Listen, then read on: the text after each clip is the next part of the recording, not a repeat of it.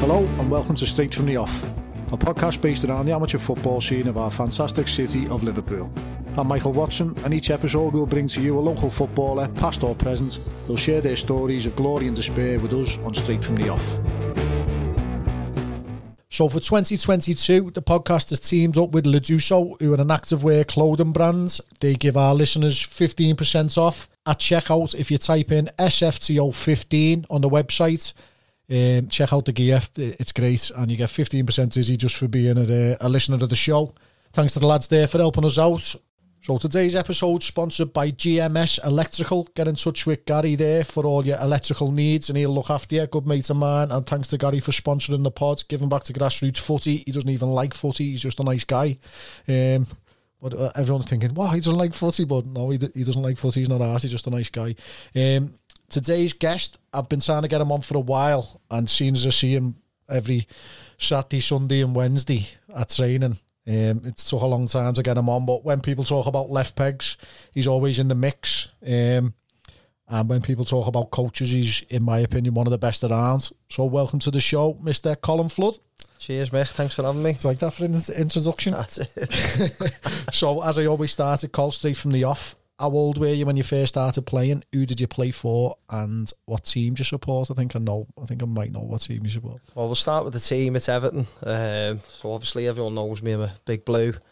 Uh, but I've also got a soft spot for Celtic as well. Yeah, uh, so, that, yeah, with the kids. Yeah, so they uh, they follow the Celts as well. And we have done from when we were young, but earliest memories of playing uh, footy, Mick, uh, if I'm honest, was around the police father sides. I know yeah. amongst the, I've heard a few lads mention that one so as well. So did they have them, like, uh, so you were from like Scotty Voxy ways? Langy. Langy, yeah. yeah. So yeah. did they have them up there? Because they used to have them on the Joe Stone, or did you come up to, to play on the Joe Stone? Everton Park. We oh, used right, to play, so yeah. you know, yeah, little so venue, yeah. That's it, yeah. Be the old concrete pitches at the back of Everton Park. And then uh, they moved them a bit further down then towards the pits. But the early days, remember playing on there. That was the first like competitive side of footy. Uh, I remember playing for for Langy.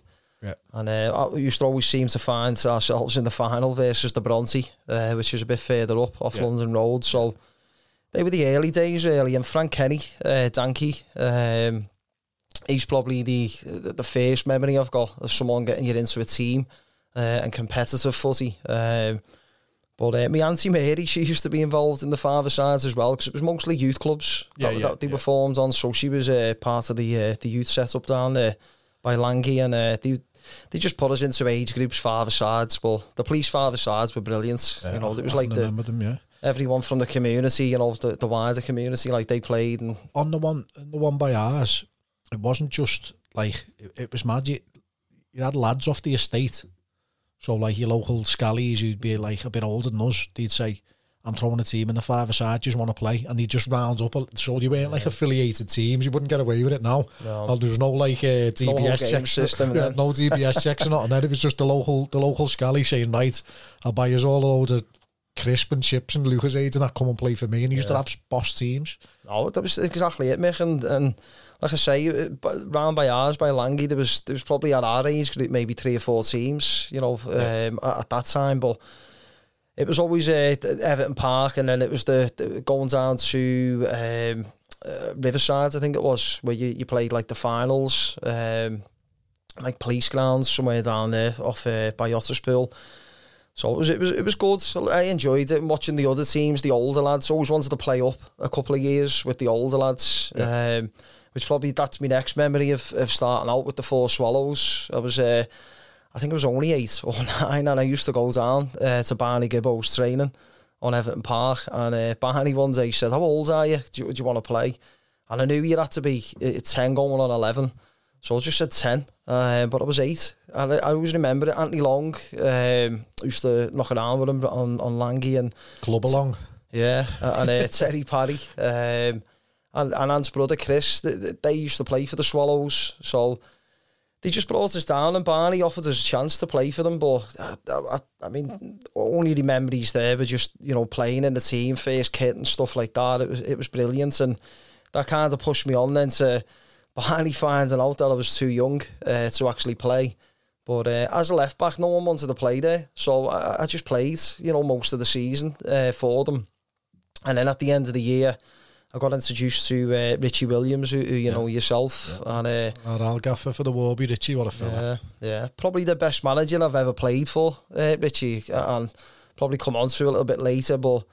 You know, he, he was brilliant. You know, everything you wanted in, in a manager. You know, he had the arm round the shoulder approach, but he, he, he could also give you the, the football knowledge as well. Um, probably don't want to embarrass Richie too much with all that, but he, he was brilliant. You know, he's probably the best manager I've had the opportunity to kind of, you know, play under. Um, but for the Swallows, it was I, I only stayed with the Swallows, never went anywhere else. Um, So were they, was your age group as successful as like Satobos and Philos and all them? They seemed to just win everything, didn't they? Yeah, but we stayed in the Scotty Road League. Uh, so we started out Everton, uh, Flinders Street up to Everton Park. Um, and yeah, we, every year, Mick, to be fair, we, we were we were quite successful. We had Phil Beamish uh, in, in our team, and I think Phil at that time was he was a monster Man compared, boy, yeah. compared to everyone else. And and uh, he, he he- he was a good player in our team. He he was probably one of the the players who got us over the line in many of the bigger games as well. Um,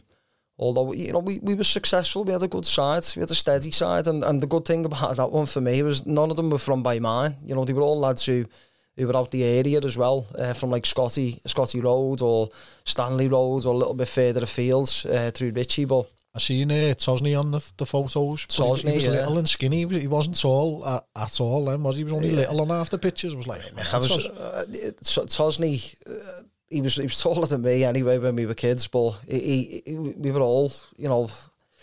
I think that group itself, you know, looking back, I looked at some photos the other day, Eddie, and I was one of the smallest in the group. But with me mates, I was I was probably one of the tallest as well. So I don't know whether I was just in a team of monsters, uh, to be honest with you, for the Swallows. But well, no, Tosney, he, he, he's he's probably one of the tallest for me in that group.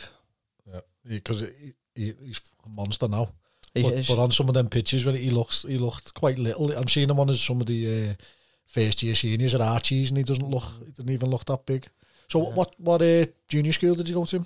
So I went to the Ferrari, uh, which is off Langy. Um, and then obviously your natural pathway from the Ferrari was the going to Campion. Yeah. Um, so didn't play much at the school footy, Mick, in games, to be honest with you. Um, obviously in the school yard there was loads of it, but didn't really have many teachers who, who, who- wanted to take you to like school comps and nothing like that. Didn't seem to play a lot or remember playing a lot for the school, which was a bit of a shame because we had some good players in our year group as well. So what? Who, who were the lads in your age group then? Call it Campion. Uh, so you got like Paul Scott, um, Scotty. He went on to play with him at the Brits. Chris Kinney, he played for the Sandon. Um, one of my good mates, Jared Brown, he, he's living in Australia at the moment, and um, just had Mark Brady, who's with us now at the Brits. He, he's playing in the over forties.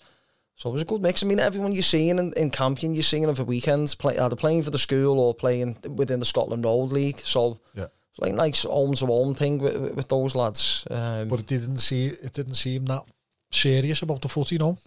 Not not the primary school, no. No, we had a few odd games here and there, but not not not like now where the kids are in competitions and stuff like that. They're visiting the academies and stuff like that. I mean, there wasn't wasn't. I don't think there was many teachers in the school who had that that appetite really to to take the footy. I mean, we had one or two, but like I say, the, the games weren't as frequent as maybe some of the other schools. Uh, uh, from what I've heard. Yeah. So uh, always, like you said then, uh, about being a, a left full fullback as a kid, always always a fullback. Yeah, I don't know. Fancy yourself as a midfield, a, c- a centre mid, no? Yeah, I had a little spell playing for the Swallows at left wing when I was younger. Uh, I think it was probably one of the first seasons with Richie. Um, but uh, I, think it was it was probably more for the crossing, the left foot, a bit of balance. Uh, Phil Wonderley used to play Yeah, for Phil, us. yeah. Yeah, he was in the Swallows team, and Phil was a striker. He used to score quite a lot of goals. Phil. Um, but I, I remember playing higher up the pitch. I don't really remember playing that far back, Mick, and one of the things I used to love playing with the uh, the Swallows and the younger age groups when we started out was the big goals. Like now the kids, obviously yeah. the goals go by the age group, and I used to be able to whip a corner in and score off a corner because the goals were that high. The kids were, you know, they were nearly three or four foot smaller than what the uh, the bar was. Well, I, I couldn't kick it that far to score off a corner when I was a kid. Yeah, but that was probably I ended up that, that far up the pitch, close uh, playing. I think it was left wing, Mick, to be honest with you. Uh, probably had a goal a goal or two in centre mid. um, with the Swallows, but mainly left side, you know, left back, left left uh, left wing, but but yeah. So were any shouts at schoolboy footy or anything like that? Again, Mick, I'd probably say uh, trials more so in the secondary school age group, yeah. Um, but as I say, with, with the primary school, with the Ferrari, I, I don't really remember many of the, you know, the, the opportunities like that coming across. Yeah. Um, some things like the, uh, you know, the district stuff with the uh, the Scotty Road reps and stuff like that. But had a little few with trials and stuff like that with schoolboys, mate. But the level was good. It was high, you know what I mean. But I think one of the, the tough things I had, Mick, was getting there because my parents didn't drive. Um, so it was like either one of them had to take you, or you had to jump in. the Scotty Road all, Probably all right. I mean, funny story with that, Mick. My mum and dad didn't even know I was playing in a team until I was about like under 11s or 12s. I used to just tell them I was going out for a uh, game of footy with the lads. Going with the lads. Yeah. But uh, I used to sneak off and go down to uh, Everton Park or Scotty Road I mean, I dare not think that now with the kids yeah. nowadays, you know what I mean? But Jose in general listening to this, they'll be getting uh, getting taxis down the South End to go and play footy at Simpsons. I know. Well, they're having a little go with some of that now with the break. We left them the other week uh, watching the lower break. Yeah, seen them on the video. That was entertaining. Bounce, bouncing around on the video. Some, some of our uh, others out of our teams there, little Alfie Steve was yeah, on it, weren't he? Yeah, they got that. themselves a little uh, fan base. yeah, it's right. It's boss though, isn't it? Because yeah, obviously it's keeping them, mate, it's affordable as well. You can't yeah. even, you can't, you struggle to get them the match now, don't you? Yeah, fair play to them. Like Jim Davis, who's there now, he, he, it's free free for the kids to get in. Um, so, I mean, that, that, that's brilliant. You know what I mean? And with it being on your doorstep, it's accessible then, you know, for the kids, and yeah. it's a good little environment. Um, and the proper little fans as well, aren't they? Because they know what they know the players and all that. Yeah, yeah. I've, I've, heard a few of the songs lately, like, but I mean, I don't really know them to be honest, the lads. that's boss, mate, boss. Yeah. Right, so after school footy, then, mate, what was your sort of involvement into going into the adult side of it or like teenage years? Yeah, I mean, but I mean, I probably missed out the, the school footy there for Campion. Yeah. Um, I mean, that, that was a boss side. We, we were we were successful. I think out of the five years of the school league, we won four. Uh, so we played Decent. the likes of, uh, you know, what obviously SFX, um, played Archie's, um, St. John which is not a school anymore off the yeah, south yeah, end. But, that, yeah.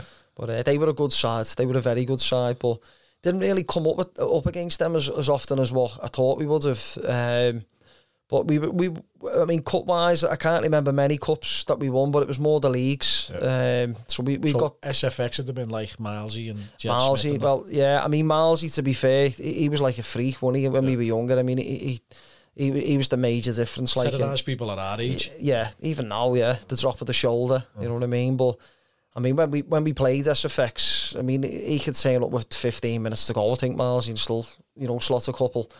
But uh, we always seemed to struggle against SFX when when he was in the team. Um, but against others like Archie's and, and a few others, Tosney and them, um, yeah, Shepo and, and Shepo, yeah, yeah, yeah. We, we we done all right. We we we won, I say, won the league four out of five, which was brilliant. You know, and it was good. Like the, a lot of the players you were playing with in the school, again, you were playing against them all with them in the Scotty Road League on a uh, on a Sunday, and seems to follow that with the the rep side as well. Used to see a lot of the lads from Campion yeah. uh, playing for the Scotty Road reps, which which was good. I enjoyed that. But uh, the Swallows again with Richie, um, the teenage years probably best memories with them is you know we, we I think we went on and done the, the double or the treble once or twice. You know, um, cleaned up a couple of seasons and as I say, that team itself, probably the team to beat down there. And there was quite a few teams who dropped in and out, um, who come on players from other leagues. They come in for a season or two, but just kept winning and we kept doing well, you know. And I probably put that down to Richie and uh, and Jimmy uh, Jimmy Derry. You know, they, they made a good environment for us. You yeah. know what I mean? Is that when Richie had a muzzy? Yeah, yeah. I remember Jimmy Denny as well, and his lad, his, his young lad, young James, yeah. He was a tank on. He was a big, big. He was, yeah. I mean, little and large. You know what I mean? Jimmy has a bite to him, um, but Richie had the subtleness and, and the kind of. You know, for me personally, you know what I mean. Yeah, he was brilliant, for me. Yeah, for me, made, yeah. made you feel ten feet tall. Oh, 100 percent. I mean, as lads, uh, young Richie used to come a lot to watch. Um, and again, he, he was the same. He was a little bit more animated than, than old Richie, like, but yeah. Richie's decisions and stuff like that, he used to just get everything spot on yeah, uh, calm, for me. Like yeah, calm, yeah, yeah. Boss mate. So then, like you said, then got teenage years going into the adult footy. Were you were you aware of the sort of amateur scene about or the semi-pro scene and what, what were your goals for footy at that sort of at that point? Yeah, I mean, playing down on Flinders Street, which, you know, it, it feel like ironic. I'm back down there now with my own kids. Yeah. Uh, so back on Everton Park and, and on Flinders Street. We used to play in the top pitch uh, where we played recently, and the Brits pitch used to be next to it. So every week, Mick, I mean, again, go back to my mum and dad didn't even know. They thought I was just out and about on Langy playing fuzzy with the lads. But I'd be playing there and then I'd stay later with all the lads from the Swallows and we'd watch the Brit if they were at home. Um, I think back in them days, Mick, they, without even ropes, the, the, crowds that used to come and watch the Brit on the top pitch, yeah. you know, especially if they were playing some someone big, you know, like the Almatech or the Sandon and stuff like that, you'd stay and watch it and you know, uh, that was it. It was like I was hooked, you know what I mean, back then. But Richie was always a he was a Sandon man, so he'd always go like, "Go on and play for the Sandon when you you finished." And I always remember speaking to Philo early doors and he's saying like, "You you going to come and sign for the Brit? Are you getting involved?" I said, "No, I'm going to Sandon." I said, because Richie says we, we go to Sandon, but obviously story later on, I'll tell you that didn't happen and I ended up going with the Brits. So you obviously Philo and and did, did you know them because they were like the older lads at the Swallows, or, or did you just know them because you were watching them playing for the? Just Brit? watching them, to be honest with you. Yeah, first memory of Mark Phillips, bit of a funny one. Like it was, we, would finished playing uh, on Flinders Street, and then obviously you, you get to see them and and uh, and you've watched them a couple of times, but just seeing this angry little fella walking up from the changing rooms. They got beat one day. I can't remember who it was, but I, I remember it being animated around there. And then you just seeing him storming out. And like he, he was like, you know, firing back to people in the car park and stuff like that. But it's just this little little fella with a, a pair of ballies on and a pair of shinies walking up the roads. You know, it was just, it was a bit surreal, but they, they were the, that was the early memories of like the Brit and the, like the lads and you watch them and you think, that's uh, that's where I want to play. You know that that's that's the, you know the level, the the the, the Sunday league, uh, the the games, the likes of the Brit games, and versus like the Sandon and the Almatech. You know the Almatech was one of the earliest memories because of the amount of people who yeah. came to watch it and how feisty it was. Um, but then obviously I'd seen the likes of Philo and them when they were in the younger ages, you know, a bit younger, playing for the Brits. And obviously I had the chance to go and play with them a little bit later on when, when some of them, well, say coming to the ends, but they were uh, they were a little bit older anyway. So how did it come about then that you you actually signed on and and have had a go? Yeah, no. Before that, Mick, I, I'd gone to play. I remember finishing round about like 16, 17, going to Burscough. Yeah. Uh, from like the after the Elsonians once the Swallows had finished up. So Jimmy uh, Kenny's team and finished playing with the Elsonians, and then a couple of the lads went to play for Burscough um, youth team. Yeah. So I took the opportunity. Me and my mate Jared Brown went up. Um, but at that time, like, I was getting a train and then a bus. Didn't really know anyone who to jump in with. And then I come across Stevie Lee. Yeah. Um, who's, you know, Steve was absolutely brilliant um, in every sense, really used to lean on him a little bit in his sack saxo to get a lift, you know, yeah. meet him halfway. He always had dough, didn't he, Steve? He was a bricky, wasn't he? Yeah, he or allegedly. Had, he always, uh, had dough, didn't he? Yeah. yeah. Driving around in cars when everyone was getting the bus and all that, yeah. I know. Well, but, but he, he was moving on from that into like youth football uh, as well as playing a bit of men's footy played at Burscough with him and uh, Lee McEvilly, uh, Johnny Lawless. Yeah. You know, some new team that one, eh? Unbelievable, Nick. Yeah. I know, I know uh, Jed Nolan spoke about it, saying like the, the youth set up the team that they had at the time was like was unbelievable. Yeah, no, it was really good. I mean, one of the best memories I had with them, we we got an invite to play um, Scotland. They were getting prepared for the uh, Victory Shield um, oh, right, yeah, yeah. and uh, we played them up in Leyland and beat them. No way. And Macca scored. I think it was Macca scored. Uh, Lee McEvilly. But uh, coming off the pitch, like it was good. You know you think? Just beat Scotland there. You know what I mean? And, and the team we had when you looked around, uh, you see how some of them have progressed on and uh, and have gone on to play higher level footy. Yeah. It was a it was a good side, mate. So was that uh, Marvin Molyneux as well playing? Marv was playing, yeah. Uh, Stevie Lee, Johnny Lawless, uh, Lee McEvilly. Carl Clark was a lad who followed us up from uh, Elsonians. He yeah. played against them a lot in the Scotty Road League and to be fair, if it weren't for his old fella Steve, um, who's, who's, obviously passed away now, um, I wouldn't have got there. I wouldn't have got to most of the uh, the games or even training. So yeah. Steve used to help us out with a lift. Um, but I'd get up to his and I was keen, Mick. You know, I was getting the bus up to Crocky, you know, most nights and then getting it home after training and yeah. footy and stay to be fair to him. Like he he, uh, he helped me out a lot with lifts, you know, dropping me off uh, after the footy and stuff like that. But uh, it was a boss side, but one of the best sides, I think, you know, when you're looking back at it now, uh, footballing wise, that I, I've been in and didn't really appreciate it enough, I think, at the time. Because you just think when you're playing Yeah, with you the just think lads, that's what that's what you that's do. what this you is do, what it's yeah. always going to be like. yeah, absolutely. But no, mate, we we were quite fortunate. I think the lads.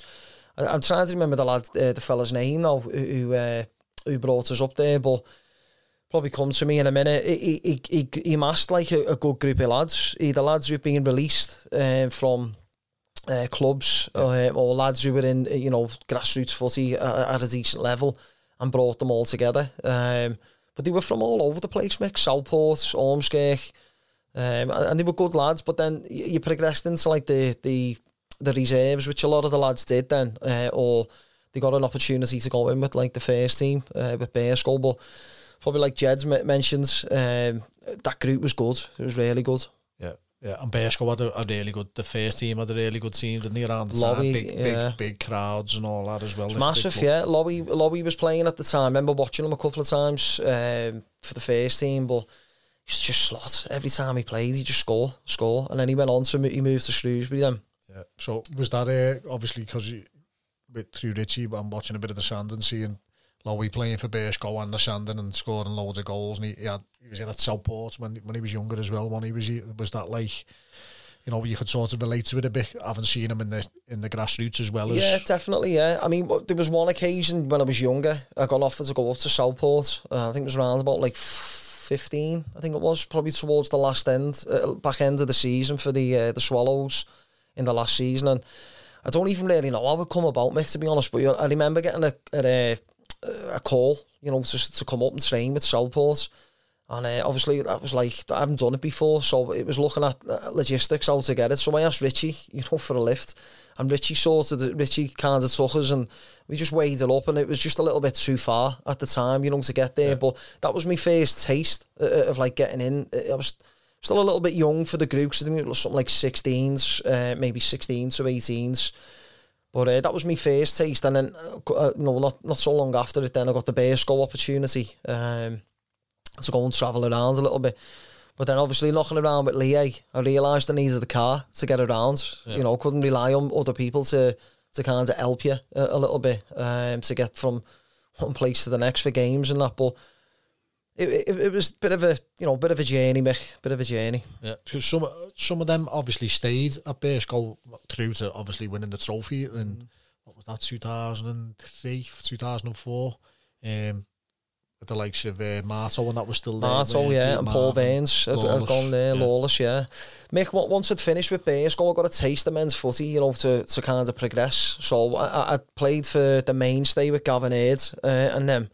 So I must have only been about 18, 19, going on 19, and Michael Owie, uh, one of the lads, just got, got us involved. I think at one point Tony Sully was there and, and a few others. Um, but all my mates from down by like uh, Holy Cross, one of my mates, Jared, and that, they all went up and they all had to go, you know, playing for the mainstay. And that was the- first adult team I, I'd had to go for. And I ended up staying and loads of them left. Um, Carl Brownless was playing for them at the Yeah. time as well. And um, I, I liked it. They were all nice lads, you know what I mean? But that was my first taste of going out with the lads then. Was that the Um, Liverpool Sunday then, mainstay? business houses, Business yeah, houses, business houses, yeah, yeah. But it was good. It was good setup, good lads. They ran from Jacobs on, on a Sunday, Yeah, um, and there was one player in particular there who, who, who was, was a good lad, Lango. He played left wing, so he was like the the one I was looking at, you know, to kind of push myself towards, you know, getting in before or Yeah. playing alongside him. I'd play left back, he'd play left wing, but. He, he has a lovely left foot on him, uh, Lango. Like he was good, yeah, good player. so then, was it after mainstay when you finally went, got to the Britain and in the No, in between, I went to see. I, I, I'd left them um, the mainstay and went to the Seymour. One, a Oh, couple of my I mates. thought you went to Seymour in between when you were at the Brit. No, no, no. I, what, what it was, I was I was looking on going uh, to either the Sandon or the Brit after the mainstay, but uh, Philo was playing left back, so it was it was like I, w- I wouldn't got wouldn't have got in, and I was looking more at like playing me at, at that point, not sitting on the bench. You know what I mean? It was. And then it was I was following my mates as well, you know. So at, at that point, like a couple of the lads had signed for the Seymour, like Jared Brown, Yeah, um, I remember him going there. Yeah, yeah, and one of my other mates, Michael Barlow, um, he made an appearance for them up front a couple of times. Yeah. But I, I'd gone there and, and I enjoyed it. But I think I always knew at some point I was going to either, if the Seymour, you know, done well, I, I'd love to have stayed and stuff like that. But caused a little few headaches, you know, moving. I went to the Brits, Um, but I was always going to go to the Brits or, or maybe the Sandon before it got there. Um, but it was just obviously at the time Philo was playing and I didn't really know anyone at the Sandon. Um, but Philo and them had said like you know sign and we'll, get you involved. But Phil Wonderly and a few others were still playing there at the time with the Brits. Yeah. And I just weighed it up. I thought I'll go with the Sa- I'll go with the Seymour with Gerrard and a few of my mates. And obviously that's where I met John Shortall and and uh, old Joe Kidd and and uh, Chandler and all them. Um, Top team, good, good set. boss, boss, boss team, boss lads. Um, Shorty and Brian Oliver. Brian Oliver was the manager at the time. Was he? Yeah. Yeah, he's, he's a lovely fella. You know what I mean? He was a good fella, but I think I hit a point there, Mick, where obviously most of my mates then uh, with the Brit, you know what I mean, who who had known from like school and stuff like that, and and then when the chance come to to go there, um, I, I just moved. You know what I mean? So did Jared go with you? Because he went, No, he, he- went back he- to Brit, didn't he? He stayed for an extra season or two, I think, at the Seymour, uh, and then he come across then uh, eventually. But you know, at, at that point, like the likes of uh, Anthony Godfrey and all them were playing, uh, you know, who, who would knock around with, you know, down a, a lovely cross with Jared and that. yeah. And, and Terence Brown, uh, it's Jared's older brother. So was that how you ended up um, playing for the Dock on a Saturday? Yeah, I was in and out of the dock for a couple of seasons because I'd always try and play on a Saturday at, at a decent level, you know, where I'd go and get an experience. It weren't so much saying, that, you know, that the dock weren't good enough because, to be brutally honest with you, the dock had a better squad than most, uh, you know, counties levels uh, or the Al Unibond Prem at, at that time. And sometimes with the dock, you'd go in and they'd have like 20 players there on a Saturday, but you know, they'd have the same 20 the week after, and the standard of footy uh, at that time in, in the uh, in the league was yeah, good. county you know, the county comp was brilliant, and and I, I just seen it as an opportunity. If there was a if there was a pathway there to go and play, you know, uh, on a Saturday somewhere at a higher level, then I'd take the opportunity. But you know, Jimmy and La, they were always quite welcome to bringing lads back. You know what I mean? The, the door was always kind of open for me, and and and, and I've been back a couple of times after that. Um, and then obviously as the as I'd gone back a couple of times, the squads obviously changed, but the standard never. You know what I mean? The standard was always really high uh, at the dock. Yeah, they Um, had quite a uh, they had major pull, didn't they? They had put like Definitely, they could, they yeah. go and pick the best fullback from say five or six of the Sunday best teams, couldn't he? Yeah. I mean, that's what I loved about the dock. To be fair, I mean, it was all similar to what you had at the school. It was like it was like the reps that, that the dock. They, they had all the best players, you know, from all the all the Sunday league uh, teams, and and it was good. You know what I mean? It was good environment, some boss players, some some good characters as well. Um, a couple of Brit lads played there as well. So Paul Phillips, he, had a go there, um, and Berkey as well. Berkey had a spell uh, playing for the uh, for the dock, but no, no matter what, no matter who you, you, sort of like when you turns up uh, every week, you, you know you had a good squad, Mick, and it was it was hard because sometimes when you were in, you know it was great, and then when you were on the side, you know what I mean, you had to be patient, yeah, yeah, you had to be patient, you know what I mean. But that was testament to Jimmy and La, you know, for the way they ran it, uh, and they were fair. Do you know what I mean? They were they were fair. yeah, hundred percent. So, who was the gaffer at the Brit when you first went in there? Was it Ronnie? The first season it was Ronnie, and then Ronnie had decided to to kind of leave, you know, and, Philo had stepped in then. Um, Philo had stepped in with a few other uh, people helping him out. Um, but more, I would more say Mark. We all kind of looked to Philo, you know what I mean, as being like the gaffer. Yeah. So that was shortly after they'd won the National Cup, then wasn't The it? year so, after. So you're at when you look at that the picture of the, that National Cup team, they were all of a sort of certain age, like you said there, but they had like Godfrey Mm. and obviously um, John Morgan, a couple of younger lads. Yeah. But there was there was a lot who were who were around similar ages, weren't they? But probably in the peak, weren't they? I'd say so, yeah. Probably what as I mentioned earlier on, it, it was probably when I was watching them when I was younger. it- You know, that team that won the national cup was probably that that team that I'd watched when I was younger, growing up. The likes of Peter Hayes and you know Berkey and obviously a few others who mentioned Tobo. And, and and like you say, they they probably they hit a point where they won the national cup, and and there was a few younger faces then like Lawrence Jenkins, and then I came in, Danke had, and a few others, and Leighton uh, had signed.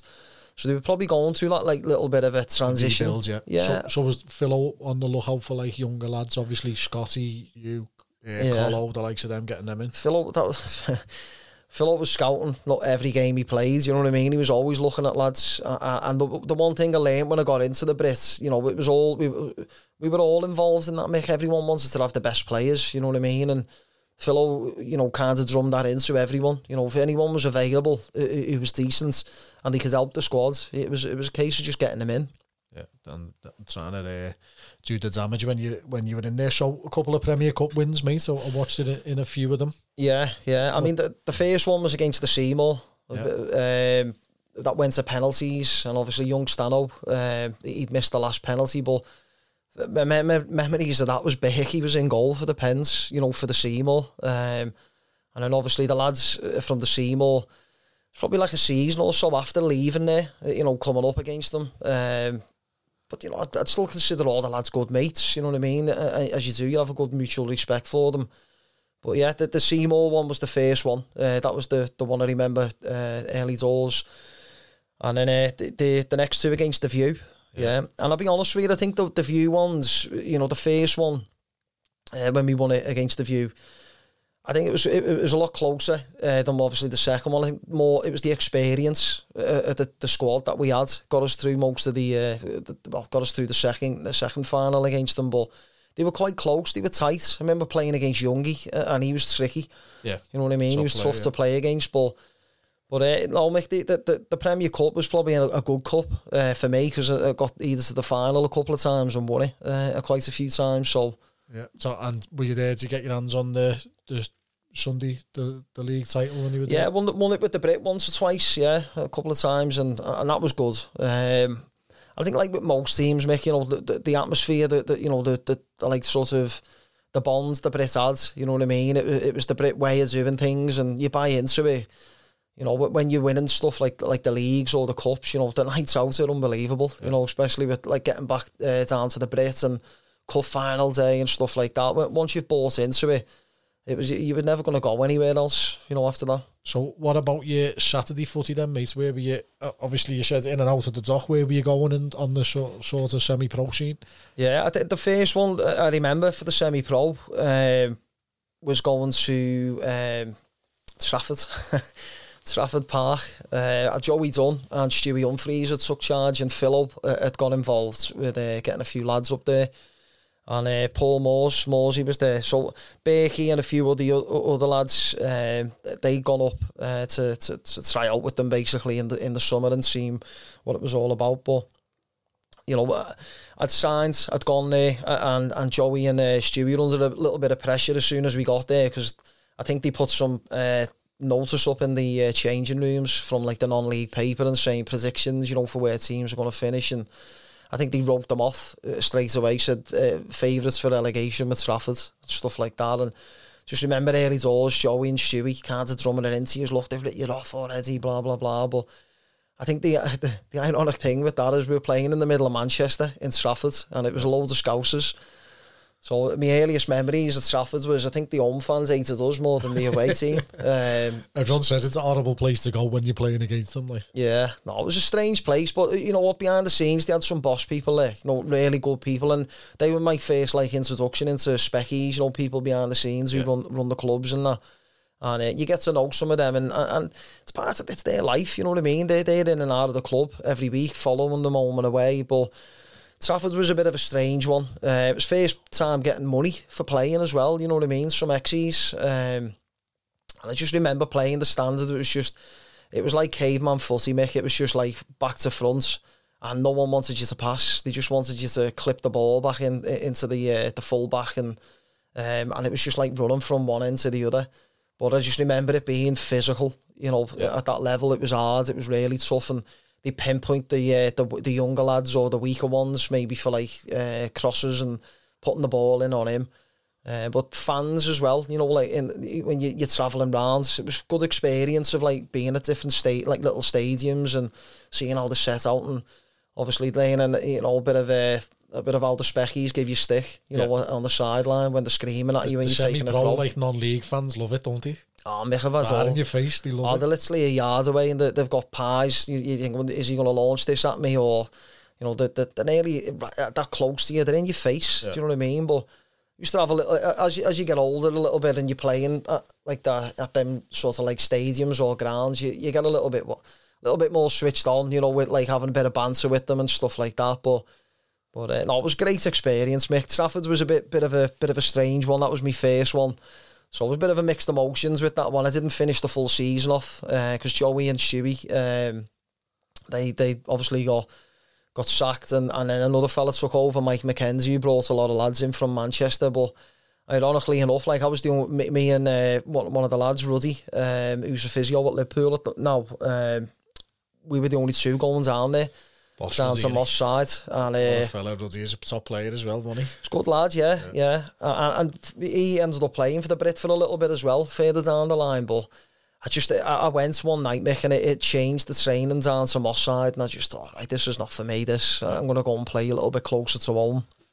Um, so yeah, I, I, after that, I just I, would gone back to the Brit and the dock. I think at that point, um, and then not long after that, um, the Kidsgrove. I'd gone to Kidsgrove, Philo again with, with like a couple of Brit lads. Leighton had signed for them, um, and that was brilliant. That was that was a good experience. Played for them for a good season and a half. Um, but I think like at that time, Mick, with, with most non-league clubs, it was like the money was always up and down with them. So you yeah. know when you go in there to Kidsgrove on a Tuesday night and a Thursday and a and a Saturday, it's you're getting paid for it. It's good, but if you went out of the FA Cup early, the money got cut. So then, you know, you, are really looking at whether you want to go there or, or you don't, you know, for the travel. It's hard for them to keep the promises, isn't it? To... It's massive, yeah. Mean, or what you find is a couple of the lads get let go. You know, if you if your performances, if you're losing a couple of games, they'll just cut the budget. Um, so that that was a good insight into, you know, how things like that run um, within like non-league.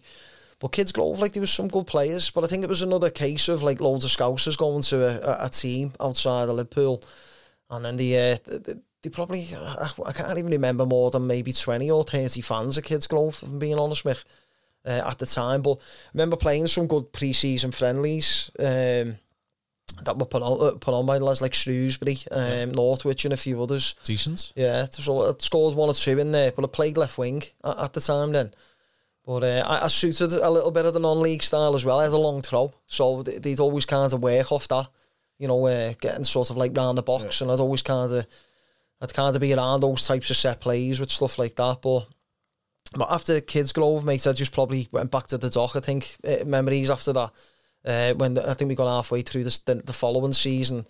And I think the travel just dawned on me a little bit. And a few of the lads, like Stan Allen was taking us up and down there. He was involved. And it was just getting a bit too much. You know, um, midweek some of the lads had gone, so you, you kind of found yourself going in ones and twos. Then uh, manager had changed, stuff like that, and. Uh, I just thought, you know what, probably want to play a little bit closer to home now. Yeah. Um, it wasn't so much about money, it was about like obviously getting a game at a decent level, but a little bit closer to home and feeling a little bit more part of, uh, you know, something again, just a little bit closer to home.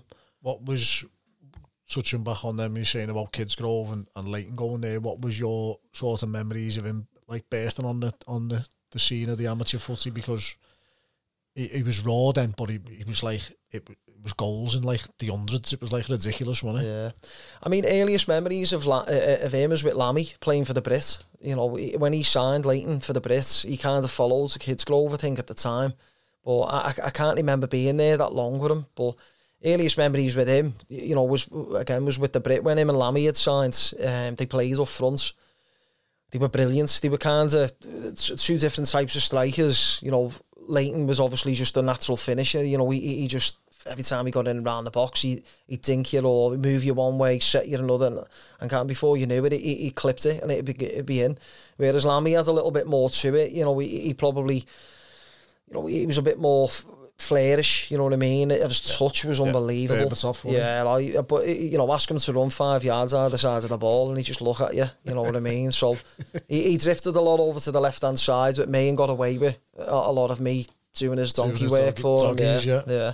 All right, decent mate. So when Philo was like in and out of the likes of Runcorn and that, were you going to, were you doing? Yeah, so a little bit further on. I mean, again, I probably seems to have followed most of the Brit lads what they did on a on a Saturday, on a on a Sunday, sorry, on to a uh, Saturday, but he, took over. Um, who actually didn't take over the first time at Runcorn. Uh, was that Kaz, wasn't it? Kaz, yeah, and Paul Baines. Um, so obviously that was the first time I got a chance to play for a team with Burnsy in, uh, you know, and, and you know, probably look at Burnsy now and, and think, you know, I'd love to have played for him earlier. Uh, he was a little bit like Richie, you know what I mean? Yeah. He, he had a real knowledge of football, but a real subtle way, and a, he, he's got a charisma about him as well. He's he's got a sarcasm where, you know, he just I love being around him. He, he's absolutely fantastic. Well, they were running Runcorn at the time, and, and to be fair, they were paying. Um, uh, they were they were paying decent money uh, for lads.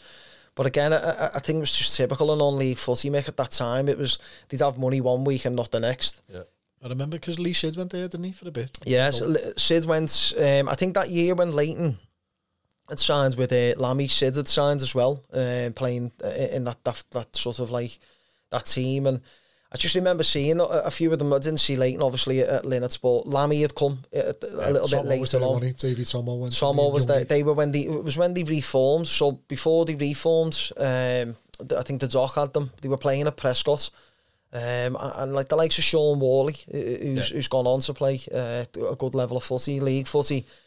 Um, I remember him being involved, uh, and a few of the other lads like Scotty, Paul Scott had come up. Um, but uh, things were happening behind the scenes at the club, Mick, which you know it was it was getting more and more difficult for Calvin Burnsy to run it the way he wanted to, um, and I think they made the decision in the end, or Burnsy did, to kind of move away from it. I think work commitments as well uh, played a part. So I I got a chance to go and play for Marine uh, with Alvin Mack, Alvin Yeah. McDonald. So. I, I took the opportunity, Mick. Thought it's a good step up, you know, good squad. Um, and it was somewhere different to play as well. So I always looked at it, you know, I won't be playing, you know, forever, so I'll try Yeah, and get as many experience, yeah. experiences in different clubs as I could. So Alvin had give us a chance to go uh, and play there at Marine. And uh, it was good. I enjoyed it. Re- really good club, well run club. Probably one of the best ones I, I'd look at for the way it's run from behind the scenes. Um, and that's where I met the likes of uh, Wacker and Brazier. Uh, Obviously played at Vauxhalls with them a little bit earlier under Owen Brown, but they, they were all good lads. Eh, you know, they they moved over to there, and it was a good good like progression for me. Well run club. Um, the only thing I hated about Marine is when you used to go away games. You'd have to wait for the speckies to get back on the bus, and they'd sit in the bar for hours, Mick, and I'd want to just get off. And I know that most of the lads did because we the, the players were all on the bus before the speckies. But it was like one of them. it- You, you, you had to go on the bus with the lads, and they did it properly. Marine, if I'm honest. Uh, Paul, the, the, the chairman at the time, he, he was he was first class. Like he was good, and, and Alvin, to be fair to him, he, he was similar to the likes of Burns. He made he, he had a real you know warm sort of approach, you know, with players, and I think his man management of lads was quality. Uh, How did you find the, the standard?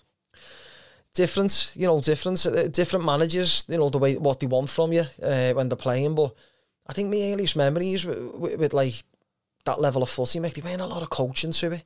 I think they just kind of got a lot of good lads together, uh, and it was kind of like get it into the channels type of footy. Um, and I don't remember other than Owen Brown when I had a little go with Vauxhalls. Anyone really who'd said no, get the ball down, and, and there was a bit of a you know a, a plan to it. Um, Alvin had sort of s- some idea of, of like that similar to what Owen had um, because he had good players, you know what I mean, and Yeah.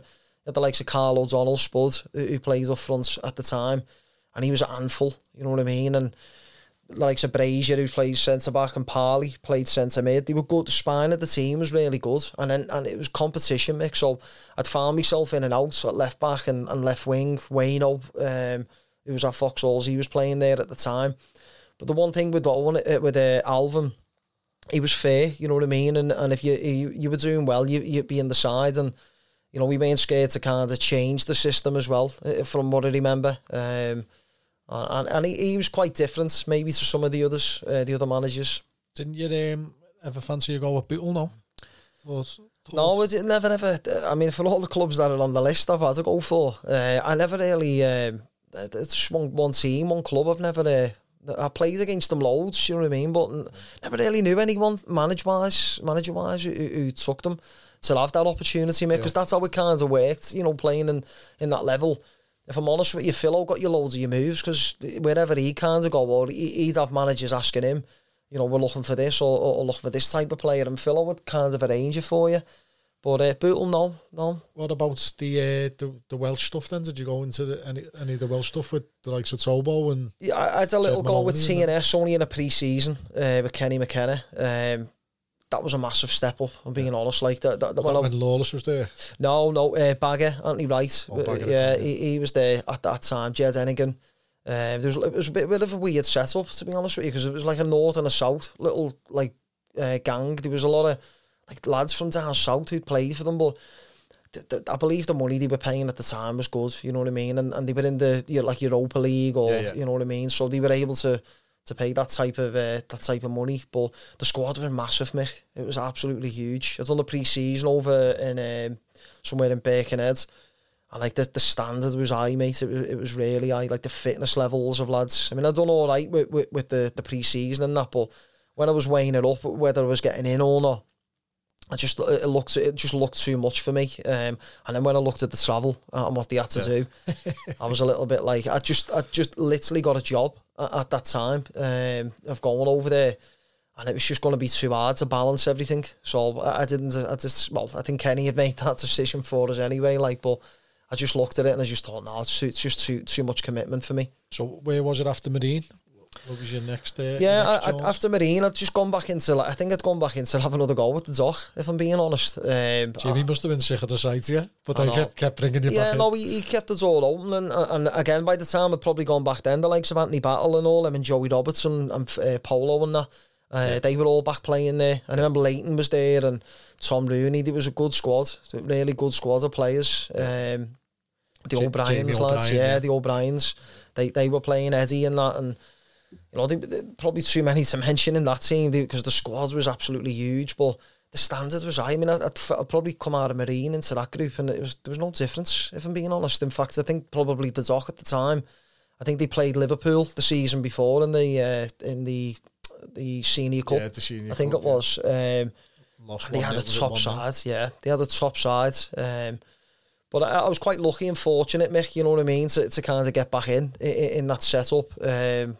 Because not normally, I think most most fellas are just saying, "Oh, you've been before and you've got off and stuff like that. But but uh, I went back to Runcorn not long after it because Philo had got back in with Kaz then and he took over. And again, a lot of the uh, the Brit lads, Scotty and uh, Lammy and a few others had gone there.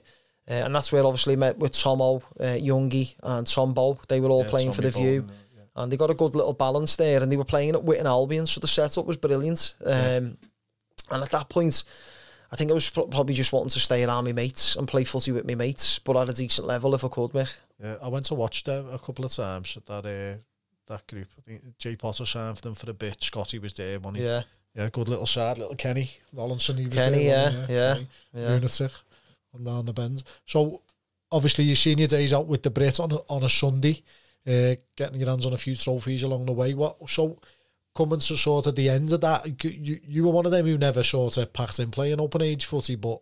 You'd, have, you'd play for the vets because you were old enough, but you could still Yeah. obviously you're a fit lad, aren't you? You could drop in and out of, of Yeah, I, I mean, I'll be honest. Uh, the the last Saturday game I had, I had uh, Warrington. It was like the year before the little fella was born, uh, R. Jose, and I just knew when I was playing there, I, I took a little injury uh, to my knee, and I just knew like I, I, I just want to get back playing local. You know what I mean, and enjoying it. Doesn't matter who it's for. I just wanted to kind of float around, and I think at that point, Mick, I was signing for everyone and just having a game. Um, but then uh, my mates, the Wex, had kicked off um, West Everton, yeah. and Andrew McGregor started the team with Barlow. Um, and like all the lads from by me Mars were playing uh, for them. Um, Because Kev went, didn't he? Kev Wright went. yeah, Kev, Kev. oh, I, I didn't actually play in the same season when Kev was there because again I was on the move somewhere else. I'd gone, I'd gone so well. Actually, Kev, Kev had started out now 'cause that, that season I played for. Uh, I'd gone to Warrington. The Wex had started the year before that. Um, Um, Lammy went. Lammy go, didn't he? I- he, he might have gone when I, when the year when I'd left. Um, It kind was, of, like, it was Kev McKellen and that one. Yeah. Yeah. So a lot, near enough all the lads who played, they were all playing for the Campy as well. Then Yeah, uh, yeah. eventually, um, but that was like playing for when Danke had a team back in the day when we, you know, we he had the Anglers. That was one of the that missed them out earlier on. that we won the cup and it was all the lads by ours, you know, uh, playing in the same team. And oh, literally, you just go, you'd play for any, anyone, who, anyone who needed anyone, you'd play if, if you weren't committed to, to one team at the time. That was it, because I always said once the kids come along, Mick, and as you know now, it, it was about putting the time in with my lads then. Um, what was it like to, to win the county cup with the Wexto after like you know playing for the Dock and well, Mick, to be honest, they they won it the year I'd gone to Warrington uh, to be honest. Um, but I'd, I'd come up the leagues with them, you know, the, the season or two before and then and then afterwards. But the, the, the obviously it was, it was the lads, do you know what I mean? Andrew McGregor, who's gone on to do unbelievable things as an agent now in, in footy. Um, you know, he, he, he was the manager, he was a training solicitor and everything at the time, but I mean, he, stopped playing and took the team, uh, but it was it was unbelievable. It had it had a similar feel to the way the dock was. You know, it had a, a boss group of lads, but there was like twenty odd lads there every week. Yeah, all it was, like, it was like lower Breck, wasn't it? Up the divisions and then yeah. to the top of yeah. that top of that level. And That's then obviously it. the Breck yeah. kicked on, And to go on and win the, the you know the county comp uh, uh coming up in the first season, Mick, I, I haven't heard of that before. You know, and it was some achievements and and I'd probably put that down to Macca um, and Robert Edwards and uh, Barlow and them, the way they were running, you know, the team. They were out every weekend in the Bramley Mall, you know what I mean? They were doing things together on Saturday uh, uh, after games and the atmosphere was unbelievable. But I'd have that on the Sunday with the Brits as well. So uh, I'd have to kind of the best of the boat, uh, yeah. best of both. But but no, I'd, I'd kind of just come back to playing local, Mick, and, and um, after the Wex, I, I, I said I went to uh, Warrington because there was a, a little coaching sort of like playing role on uh, when Sean Reid took over with my mate Lee Smith. And uh, I ended up playing, uh, had a little goal, and then uh, done knee in. And then I said, right, that's it, I'm done. I'm just going to play a little bit closer to home now. Um, but since then, I've probably since probably like 2012, I've played for loads, loads of teams on and off. And then obviously moving into the vets once the brick got back up and running. Um, I'd got back playing for the Brit then. Yeah, it had a little go for our, our Brunesh Sunday vets team that, that yeah. ran for a year. With Dave Jones, yeah. Yeah, Dave, yeah. that was good. And like I say, I mean, that was the first chance I'd had to play with lads who had not had not kind of had the opportunity to, uh, who, who run other teams. Um, and I, like at that point, the Brits had finished. You know, they, they kind of wrapped up. So it was like a, a bit of a, I'd only play on a Saturday, you know what I mean? And, and I'd go and play for like different teams then, um, if and when needed at, at that point. I remember la- I remember looking at your face funny because you, you played for all like clubs who you know like the Brits were like little pros, weren't they? If you yeah. know what I mean, Phil Owen that. And when we uh, the British, remember we played the pineapple away. Mm. And when we got in the changes after it, and Schmigger went in his bag and pulled up like three cans of Stella out. I remember looking oh, at your face going, he doing there? Schmigger yeah. just necked three cans of Stella oh. after we just Do you know what was more funny with that, Mick, right? Because obviously, because you've been with the Brit that long, you, you come across like, uh, you know, lads who, who, who are like good characters, but the, the, the I wouldn't say like they were experienced pros type of thing, but they done things the right way. Do you know what I mean? They set up as if they were playing like a you know a county county, a, a you know a Unibond Prem yeah, team stuff like that. And like it was the clean boots bit. Like you know, Philo. When we had first experience going into the British changing rooms, it was like the kit was out. It was all professional. They had lads who, who, all spe- like lads who would and on all them who'd help out with different things. Tony Kelly and you're like, wow, this is just like playing on a Saturday for, for one of the uh, the likes of Marine and teams like that.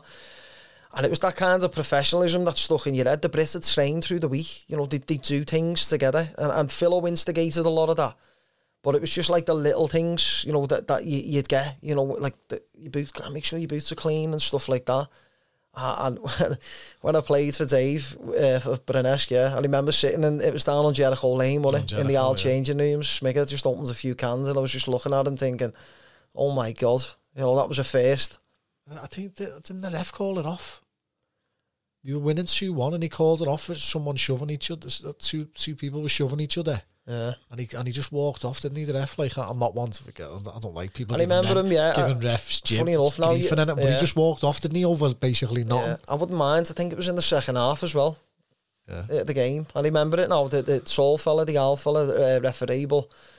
But no, again, Mick, they, they're all like, that was an opportunity for me to experience new things with lads I hadn't played footy with before. Um, like I say, Dave, later went on to, uh, you know, his lad Alfie uh, and my lad Jose, they were in the same team and, you know, we run the team together and I got to know Dave a lot more and, and just how like how much of a top fella he is, you know. Yeah. Um, but yeah, it was good. It was good experience that. How, how did it come about then, Call the uh, the coaching side of things? Were you always interested in in obviously doing your badges and stuff like that, or did it come about through work or yeah. circumstance? Or? Well, well I, I had I got a job going. I went back to Campion working as a PE uh, technician, yeah. uh, and it was while I was going back to college. And Ian Forgy uh, had sorted the job out for me in there. Yeah. Um, and he was really, if I'm honest, Mick, he, he was my first like experience of someone coaching. Do you know what I mean? And, and I'd done me level one with him and stuff like that, and and uh, he was like the, the, the person who I'd kind of first seen coach properly. Um, when he used to take the teams for, for Campion and stuff. So that was the, the earliest experience he had. And him and Toddy, who ran the PE department, I think that's where I got into the teaching um, and the coaching aspect of it all. And without those two, I probably wouldn't be doing the things I'm doing today around sport and coaching because they kind of guided me a little bit uh, down the, the sort of like the education and the teaching route and coaching. Um, but at the time, taking some of the school teams, I, I got to see a lot of the uh, like obviously the teams do well. And I got into scouting with Everton. And there was a, a fella, Martin Waldron, who John Poland introduced me to. Um, and I was going up to Netherton just to get an experience of, you know, what it was like. And there was a fella, uh, Tosh Farrell, who was leading on the coaching at the time. And I just knew it was me, uh, what I wanted to be involved in, especially it was Everton, Mick, as well. You know, so uh, like yeah. I know most lads will tell you who they work for the club they support. It's not like a job, do you know what I mean? And especially with it being football, it was just a you know it was an opportunity for me to try something different within football.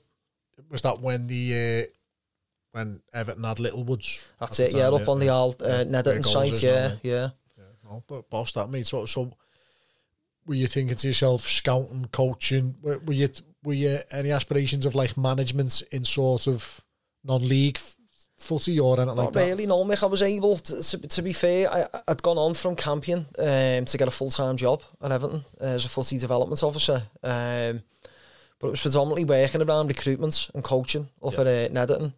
And uh, to be fair, Polo, he, he, he was a big influence on that, old John. Um, and he introduced me to Martin um, and all the rest of the lads like uh, Martin Mulder and Tosh up at Everton. And it just moved from there. Mick was involved in like scouting. I think up at the time there, the job was get the best players in. I always remember sitting in a talk with Ray and, and he just said, well, I don't care, you know, what you do, just make sure we get the best players and, you know, we have the best programme. Um, and, and to be fair, I was very inexperienced at the time, you know, but I was working with some good people. Um, and I've gone on, obviously, to stay good friends with Martin. Um, and, and obviously the experience I've gained from him uh, and and the opportunities that I got from it, were, you know, were priceless. I mean, probably one of the best jobs or best environments I've ever had um, to be around the footy. But I didn't really know whether I wanted to manage. I just wanted to develop as a coach and learn. You know, I was always a bit of a sponge. I was always watching the coaches up there, um,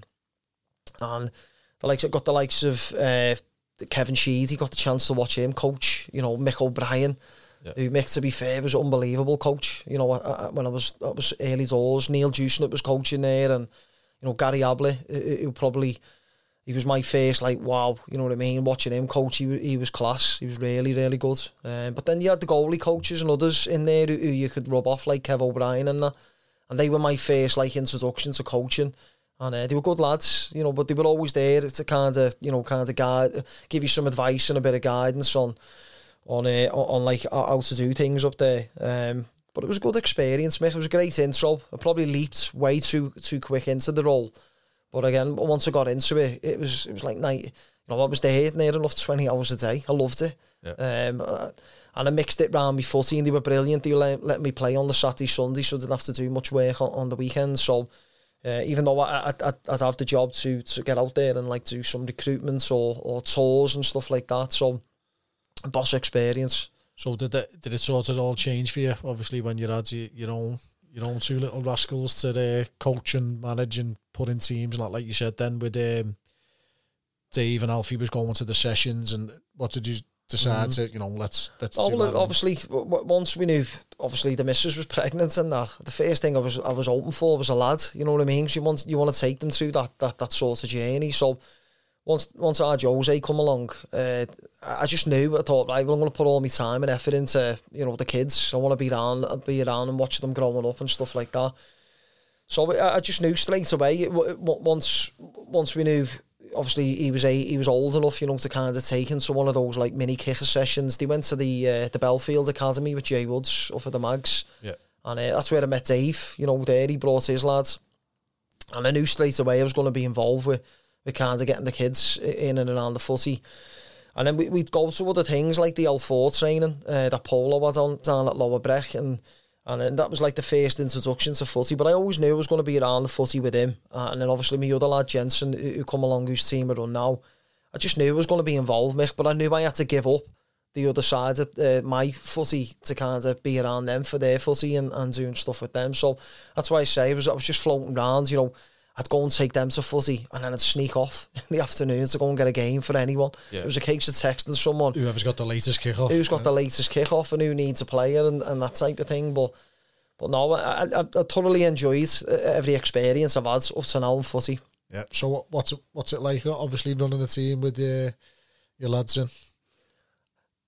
With our Jose, it was easy. With our Geno, he, he's he's hard. He's difficult. He, he as you know, he's a uh, he's a lovely kid, Mick. You, you know, and he, he's fascinated with everything about footy. You know, and as you know, when when he's playing, he, he's he, he wears his heart on his sleeve and stuff like that. And he, he he's the type of kid you get in the car with, and he'll challenge everything you've done in the game. Why did you bring him on? Why didn't you? Why didn't you change that? Why did you play him there? And whereas our Jose is just quite blasé about it, so completely different. But Geno's he's a character, uh, as you know. He's in the team with us, and he uh, he's to coach. He's either going to play or he's going to coach at some point, Mick, because he, he's telling me he's, he's sending me stuff for sessions on training on a Wednesday. So I don't know whether that side of the coaching thing is rubbed off on him. Doesn't shut up, does he, on the pitch? He doesn't. Someone, someone no. so little, he's got uh, he's got plenty to say, which is brilliant because yeah. it's all constructive, is it? I've never seen him slag anyone off on, on the pitch. Yeah, no, but he's he's a lovely kid. You know what I mean? But uh, as I say, just try and keep them humble. You know what I mean? In everything we've done with them, and you know, making sure that you know they're, grateful for the stuff that they that they, they get taken to or they go on. Because, like I say, I mean, nowadays the, the days of mini soccer they all didn't exist when we were kids. You know, getting to and from, and like I said earlier on, I'd be down on Flinders Street and my mum and dad. I think I'd be playing footy on the pitch by ours, but back in them days, you'd be out for hours with a ball or a bike, you know what I mean? And now, now it's you, you, you're taxiing the kids everywhere, aren't you? You know, yeah. from one thing to the next. So 100%. I, I've wanted to be part of everything that they do. Um, and again, that means running the teams. So I've been involved with both of them. Um, we, we've run them from Huyton Juniors, which is which has been probably an absolute blessing in disguise. That club's fantastic. I mean, the lads who run it, Steve and Andy and Colin and that and uh, Peter, it's like a proper grassroots club, Mick. They, they kind of leave you to yourself to run yourself, but, you know, they're always on hand to give you bits of support. And, and as you know, with the park up on Jubilee, I mean, the way they maintain it, look after it like it's first class. It's a proper grassroots club. Yeah, uh, and I've got I've got you to thank for our Max's first ever experience in uh, footy, haven't I? We, we'd gone down to watch Alfie Jones and yeah. your uh, your keeper hadn't turned up or whatever, and you said just throw throw him in for us, mate. And I was like, whoa, no chance, he's yeah. not ready. And you went, put him in, he'll be yeah. sound. Tana Prescot. You, you, went in on Prescot and had a game. Obviously, you had a keeper at the time who who obviously returned. So then he went to play for River Juniors and, yeah. and sort of fell in love with footy. Mm-hmm. Only to return and play for you a, a couple of years later, mate, and he loves it, doesn't he? Yeah, absolutely loves it. I mean, I remember that, Mick. Honestly, it, I, I remember the days up at Prescot with the kids, they, like they're going from like under fives, in which, I mean, anyone trying to get the kids or their team starting off into a league that is well run, you know, it's running the right way. You know, the Prescot League, Chris and uh, Barry Lloyd now who run that, like they're first class. And I wish we had something like that when we were younger. I mean, we had the police father side, which is as close to it as you could probably get competition wise, but the environment they play in uh, up there, like it's it's class. You know what I mean? Great, great sort of like foundation for the kids to start playing. Um, and like you say, when, when Max, it was, it's not like you've got to be signed on to play. You, you, you, yeah, you have to be registered, but you have an appreciation that you know only kids five. are learning. It must have been five. Yeah. I, think, yeah. I know, but testament to them, like the, the the environment they play in, the cages and stuff like that. It's well run. It's well organised and it, yeah, it was it was Maxi's first uh, opportunity to play for Brighton. Yeah. So obviously, with being involved in the team with you over the last couple of years, a couple of the players who we've had and that, that you've developed along, obviously, with the clubs they've ended up playing for. Um, little Jacob's gone to Rochdale, isn't he? Yeah. Uh, Patrick's with he's, Wigan. he's gone to Wigan, and Joe Duncan's with Everton, all, Yeah. all doing well. How, how does that feel for you to sort of see them progress sign for clubs and Yeah. Obviously, you get the uh, the thanks of the parents for what you've done for them over the years. But how does it feel for you to sort of?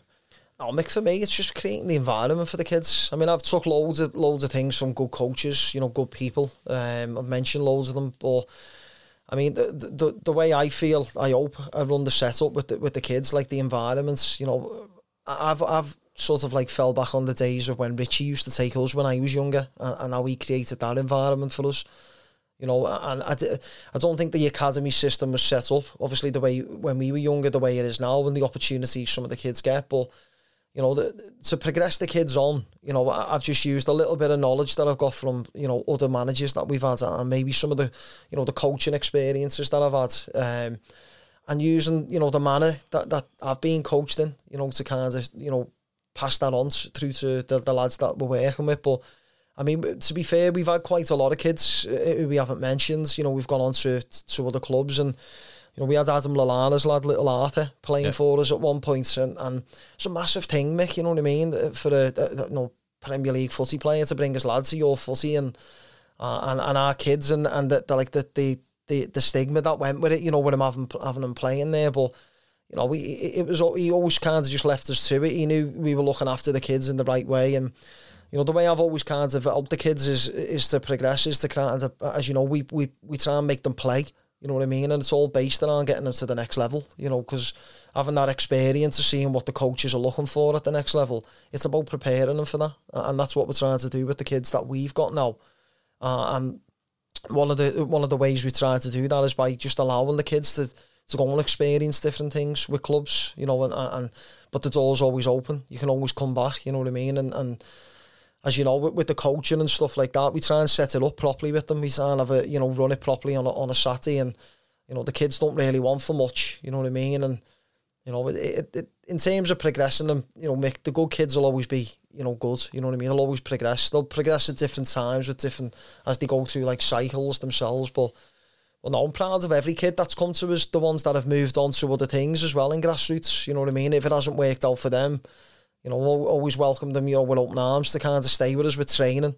I think, as you noticed, that when we have training, we've got other kids from other teams who, or who've moved on to other teams, or kids who play at other teams to come training with us because they know the coaching's good. You know, they know the environment's good, and and, and like I say, we'll, we'll probably have more kids who'll move on through the schoolboy system uh, for next season. But it's a lovely headache to have, and just to see some of the kids progress on. Um, you know, it is. It's good. It's it's it's it's a nice feeling. But it's like when any of the kids come to us, you know, we always say to the parents, look, you know, just go away and leave us to it. You know, when you come on a match day, just you know, go and watch the other kids or something like that. Leave me, me and yourself to to look after them. And fair play to them, like the parents, they, they are. They've all been great with that. So what, what do you see for yourself in the future then, Col? As your as your kids are getting older and whatever their footy journey takes them on, you're not you're not always going to be the manager, are you? What, what No, I mean, I'd have to ask Archie, I know about that. but uh, I, I'll be honest, Mick, uh, that our Jose's team uh, that Dave ran uh, came to an end last year. So that was a bit of a, you know, a bit of a starter for me to kind of think about, like, well, what's next? He's gone into secondary school, believe it or not, now, uh, into Cardline. And funny enough, Forgie's a, a teacher there. So it's kind of like come full cycle and kind of getting to see old faces again now. Um, but I don't know, Mick. If I'm all, if I'm honest, I've had thoughts about going into management, you know, uh, or coaching. I've had a little dabble, but the the thing that's always kind of brought me back is well, I've always wanted to spend the time with my own kids and put what effort I've put in to other kids into my own. Um, and whether, whether that means the team that they're in, then so be it. But I don't know, Mick. I'll probably take these as far as I can get them. Um, but anything that my kids do, I'll be around myself. And I think with footy and coaching, the doors are always open, aren't they? There's always opportunities, you know. Um, and I, I've just enjoyed having the flexibility, Mick, to tell you the truth, working with my own kids. And then I've got involved with uh, Tony Sully recently with Player Pro. Yeah. So I've started doing a bit of coaching with them um, and helping Sully um, develop some stuff with with, it, with that company.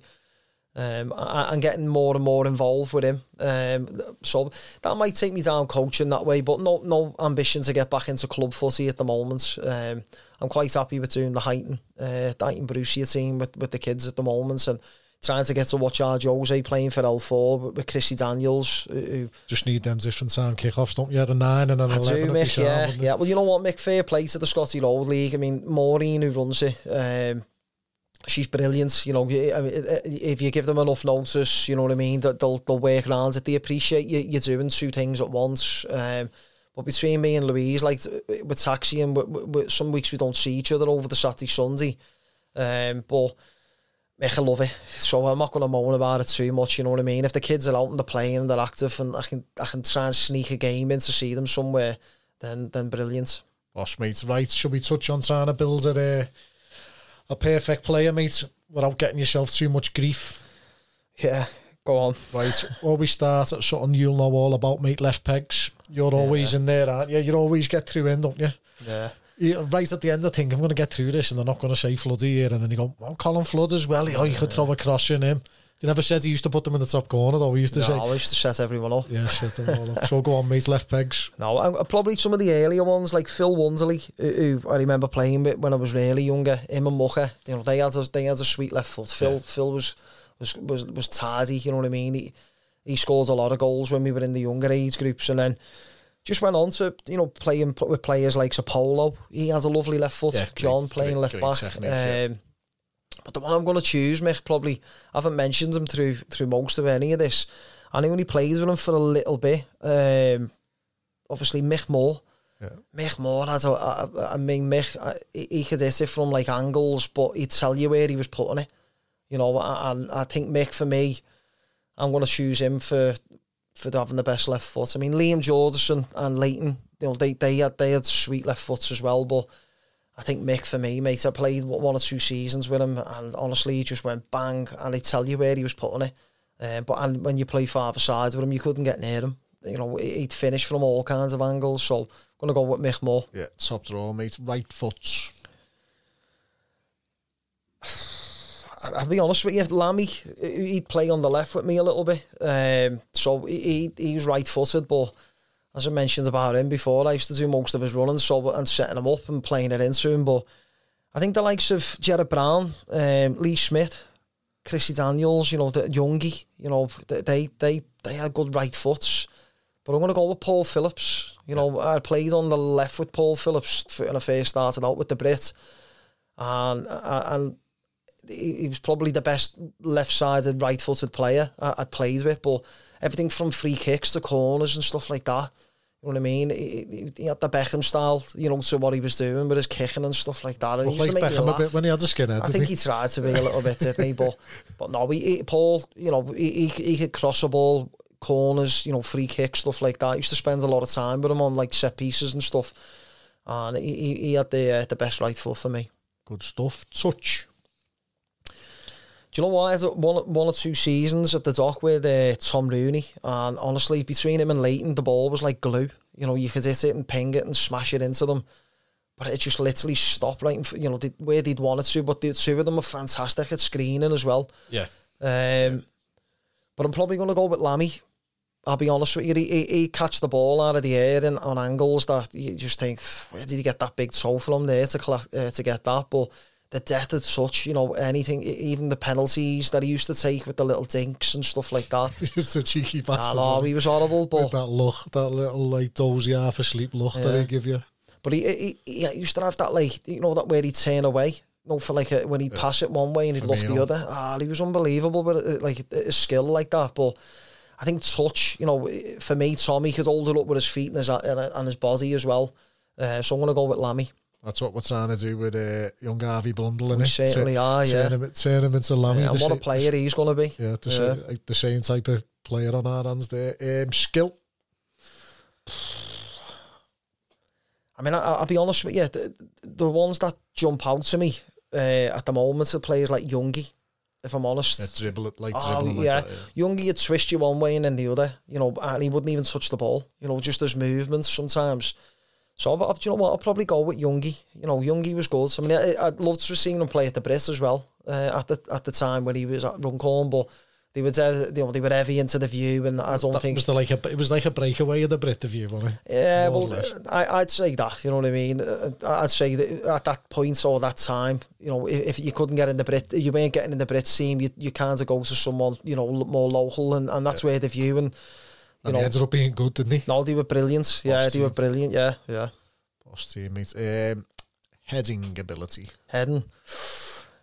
I'm torn here Mick, between a striker and a centre back. And with some of the centre backs, if I'm honest with you, I usually, uh, when I started out playing for the Brits, Chris Walsh, Walshy was the best header of the ball I'd seen, and then he come up against Carl Fairlong, and then I was looking at the two of them and I'm thinking, "Pff, you know, one, one attack, one, one defending, and then that one season, uh, Lee Sid come to the Brits. Yeah. and it just went up another level. The only the, uh, fella. North Mersey Lions he used to play for in the Salty, didn't he? Yeah. And the only fella I'd seen who could come up and physically compete with Carl. You know, Carl was an handful. I remember playing against Carl for the first time and like he'd come over to me uh, and I'd go, "Eh, you give Yeah, that shout, he's over there." mine. He, I'll go on, I've got him, he's mine. And Mick, before I knew it, Carl had spun, elbowed me. I'd like fell to the floor and thinking, wow, what was that? Do you know what I mean? But I I, I, I, I'd, probably go for Lee Sid. I think Lee Sid for me as a defender, you know, even for set pieces and corners, used to get some good goals for the Brit like that. But he was always like, you'd, it'd bounce off Lee's head, you know what I mean? And, and it ends up by a corner flag or somewhere like that. So I think from a defensive point, you know, he was brilliant. Um, but from an attacking, you'd always kind of look for Lee with your crosses. Yeah. And Paul Doolan as well. You know, Paul used to have a thing with Paul Doolan about putting the ball at the back post. And the Duke would always say, like, put it at the back post and he'd score from it every time. It's, mad- it's mad the way like little little things just stick and, and work all the time, innit? Phil always like that with the set pieces, where he running out on the Ah. offsides and all that. Great. Phil, uh, that that experience, like getting into the Brit, like I said to you earlier on, Mick, it was like stepping up another level. But on a Sunday, they'd have corner routines, throw-ins, um, the offsides. That you know, and, and once you knew it, it was like you used to give it a name, Ronnie. You used to say Ronnie, like and you'd like, and then someone every now and then would go what, and it was always someone new. But you'd be in the changes and you're talking tactics before the game. No one else done that. Boss mate. Who was the quickest? I'll be honest, there were, there were some quick players, especially the ones who were played against. Um, but I think no season or two after I'd signed for the Brit, Graham Dutton had signed for the Brits. Yeah. And he was fast, Graham. Quick, yeah, yeah, he was really quick. Um, didn't ever play against him, obviously, because he was with the Brits. So I'm just going to go with Graham. He Yeah. was, he was lightning money. Oh, he was brilliant, but sometimes he you forget the ball. pineapple, Graham? He He might have done. You know, he, he come from obviously one of the South End teams, but when he come, he was brilliant for me, that diag. So I just played the diag and he'd put it like 30, 40 yards eh, towards the corner. He'd get there before, you, you know, get near the corner flag and bounce. You had a few outlets there, didn't you? And like Colo, he was the same, Yeah. and he'd run the channels for you. Colo, yeah. No, Yeah. no bother. Um, strength. Paul Scott. Yeah. Yeah, definitely. Tank. Paul. Yeah, I played, I had the pleasure of playing with Paul though, from when we were younger at school and then all the way through like Runcorn and he come to Brit. And then, I mean, I Come mean from the Nalgo, didn't he? He did to the Brit, yeah. I remember playing against them. Um, and Scotty were playing for the Nalgo, but Paul just had that like raw athleticism and strength and power. Um, and I, I- for me, he, he was he was probably the strongest player I, I'd played with, um, with athleticism as well. But he, he was a good player as well. He could score Yeah, he was a all top player, goals, you know what I mean. But Anthony Godfrey uh, was one who, sort of like once the Brit kind of like changed, he dropped back into like centre half, and I, I'd spent a lot of time playing with Ant. Um, and I train with him at, at Derry's gym in the early morning circuits at the minute. And he hasn't changed a bit. He's still screaming at you in the Yeah. face and He's Pushing, been, yeah, he's and- always been like a leader, hasn't he? Ant? yeah. Yeah, boss mate. Uh, fittest, who's in the best nick? Do you know what I'm going? I'm probably going to go with between Scotty and Philo.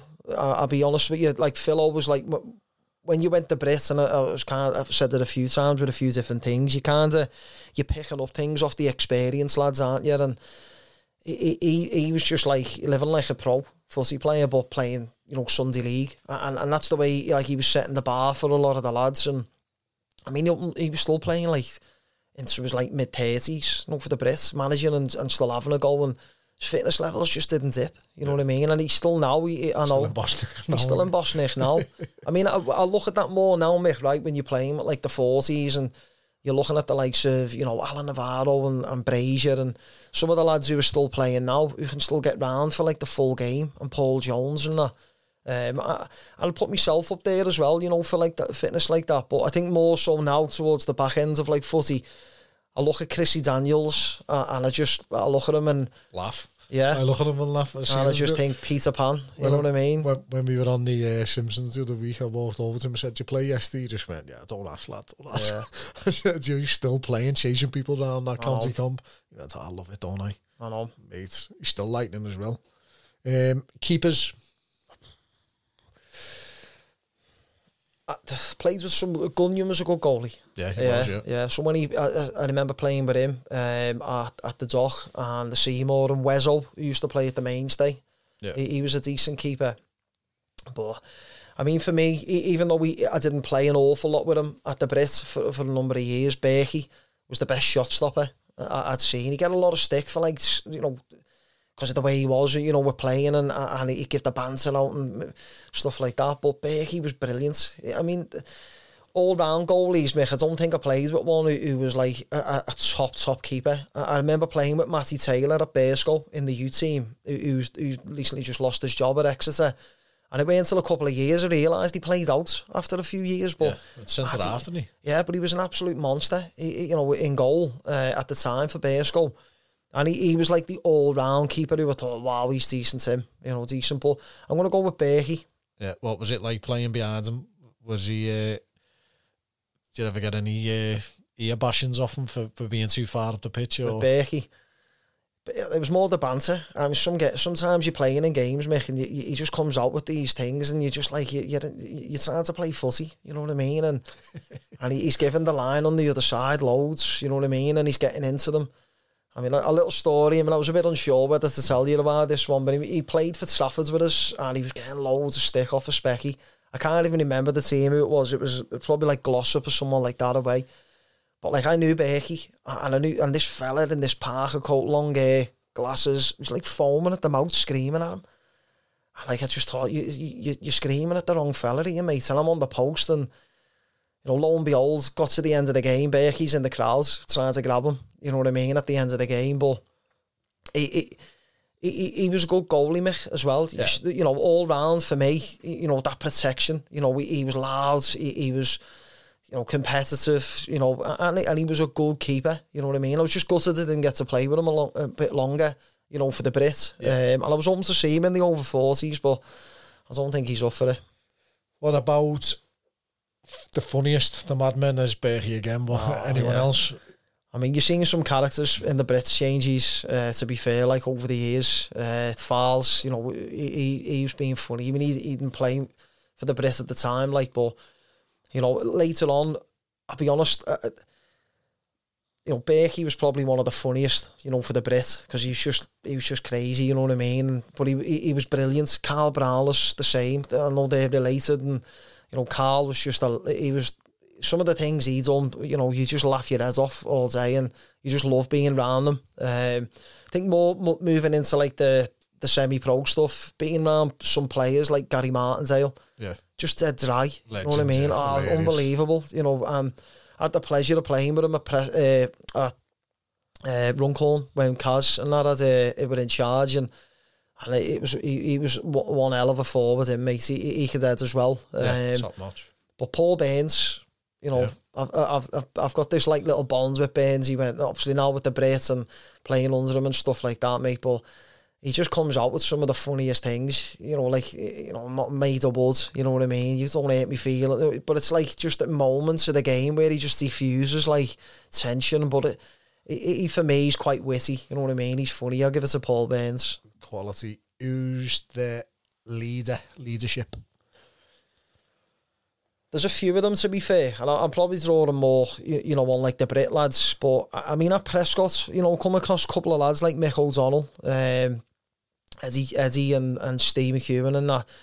They've been at Prescot for years. Do you know what I mean? And they, they were boss lads, but they were good leaders as well. You know, Carl Clark, you know, and and a few others who have played with, but like a Philo, I'd say Philo and Anthony Godfrey. I'd have to I'd have to throw the two of them in there. I mean, I spent most of me me days, especially of a Sunday, playing with those lads and winning things with them, um, and going from like the full season, you know, from start to the the end and going through like the cup finals and winning leagues. They seem to be the ones that stand up the most for me, Philo and Godfrey. Yeah, top notch. Attitude. Attitude. I mean, Paul Phillips had a boss attitude. You know what I mean? It, it, there was things he used to, you know, do with fitness and footy and stuff like that that I used to think like, wow, you know what I mean? It, I'd, I'd probably go with Paul Phillips. You know, he has a boss attitude, Paul. Um, I mean, I'm trying to without not missing anyone out, you know, with it, but I mean, some of the dock lads, Anthony Battle, you know, I hate playing against them, but you know, being in the same side as him, you know, he, he, he for me, he's like he's like Philo, you know, for the Doc, and, and probably when he was playing for the Wessie, as much as like what Philo is for the Brit. So I'd, I'd probably throw a few of them in the mix, yeah. but I'd give Philip uh, for best attitude. Dirtiest. um, I wouldn't say Scotty was the dirtiest, but I know Scotty Scotty could put himself about. You know what I mean? And obviously growing up with him a lot, you know, he, he was tough, Beamish. You know, Phil Beamish when we were younger, he, he was he was a tough player uh, to play against. And then anyone in the Sandon, you know, when you're coming up and them Britain Sandon games, there was a few with the Allerton as well. Um, but the probably I'd say the hardest one I'd ever played against was Carl. Yeah. Just literally because it was like running into a brick wall. You know what I mean? And and, and he, he just laugh at you and bounce you off and there was nothing you could do. Even getting close to him, it make you running alongside him. Next thing you know, mate, you're running alongside him, you're lying on the floor because he's just hit you. Um, Chandler said it was look like looking at Triple H's back. Oh, he's yeah. marking him on a corner. Yeah. But you know what? He, you know, playing against him as well, he was funny. He'd come out with some strange, like you know, funny things, but you'd be laughing your head off. But next thing you know, bang, he'd, he'd launch you, and you think, don't be fooled by that. You know what I mean? Yeah, but.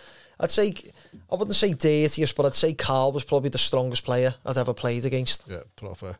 Best goal you've seen, scored, or been involved in? I think the best one I've scored is against the uh, the, the Sandon. Um, scored a goal against Tomsky, lobbed him uh, from the uh, the sideline, just kind of cut across it. That was my first goal that I'd, I'd, I'd like remembered against the Sandon, and it meant, meant loads. Do you know what I mean? Because it was a big game. So I'm probably going to go with that one um, against the Sandon, and, and obviously penalties and stuff like that. Took a lot of penalties for the Brits. Um, uh, like the in the cup final against the the Seymour and the shootouts, that meant a lot. Do you know what I mean? And but I think that one against the Sandon, I think that one of it. I know if it's a, a free kick, a sweet one from like uh, 20, 30 yards out uh, against the pineapple against uh, Ray Ray Cliff, yeah, the goalie. And try and beat him from that distance, mate. And, and, and it was it was a boss free kick and literally landed right in the top corner. Um, but I'm going to go with the one against Tomsky for the Sandon. Yeah, for the Al Derby. Yeah. Um, the hardest away. The Allerton. Always struggled against the Allerton away. Um, and I, would always look at the Allerton as being a team who were, who were, were a boss side. Yeah, they could play side, good yeah. footy. Um, and you know what, Mick, they could mix it as well. Do you know what I mean? Didn't usually always see the same players playing in away.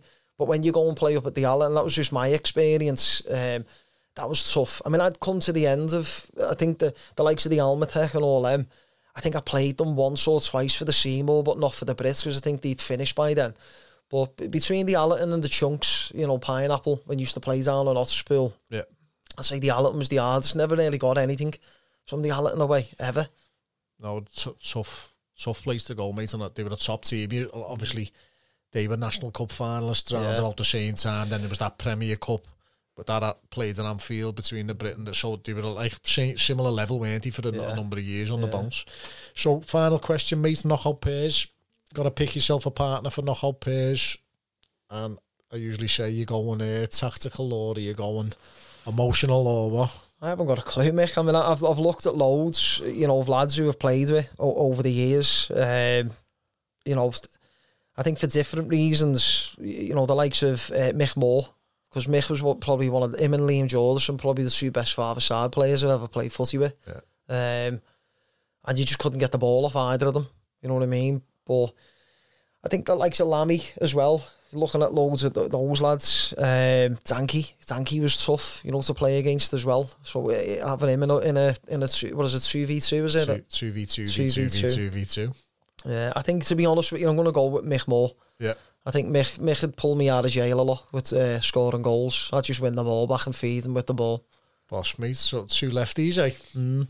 Navarro picked him as well last week. He Did said he? if you had to go, if you had to go with an, am- yeah, obviously had, he had Stevie G in there for the pro, but Oh, he said if it's to go with amateur, I go with Mick Moore. He's getting shouts, he's getting shouts all, over the shop, mate. But uh, no, boss, appreciate your time, Colin. Uh, obviously, with your coaching me, lad, I appreciate the effort Yeah. that you're. uh, you put into it, as do all the parents of of uh, our little team, and that. So we can't we can't thank you enough, mate, for the hard work that you put in. And Louise, don't forget Yeah. don't forget Louise, she works just as hard as you, collecting the subs and all that because you don't like doing it. Yeah, no, I just keep mine to the uh, the footies and the bibs and the coaching, Mick. That's me. No, boss, mate. Thanks very much for your time, Cole. No, Cheers. Thanks, Mick.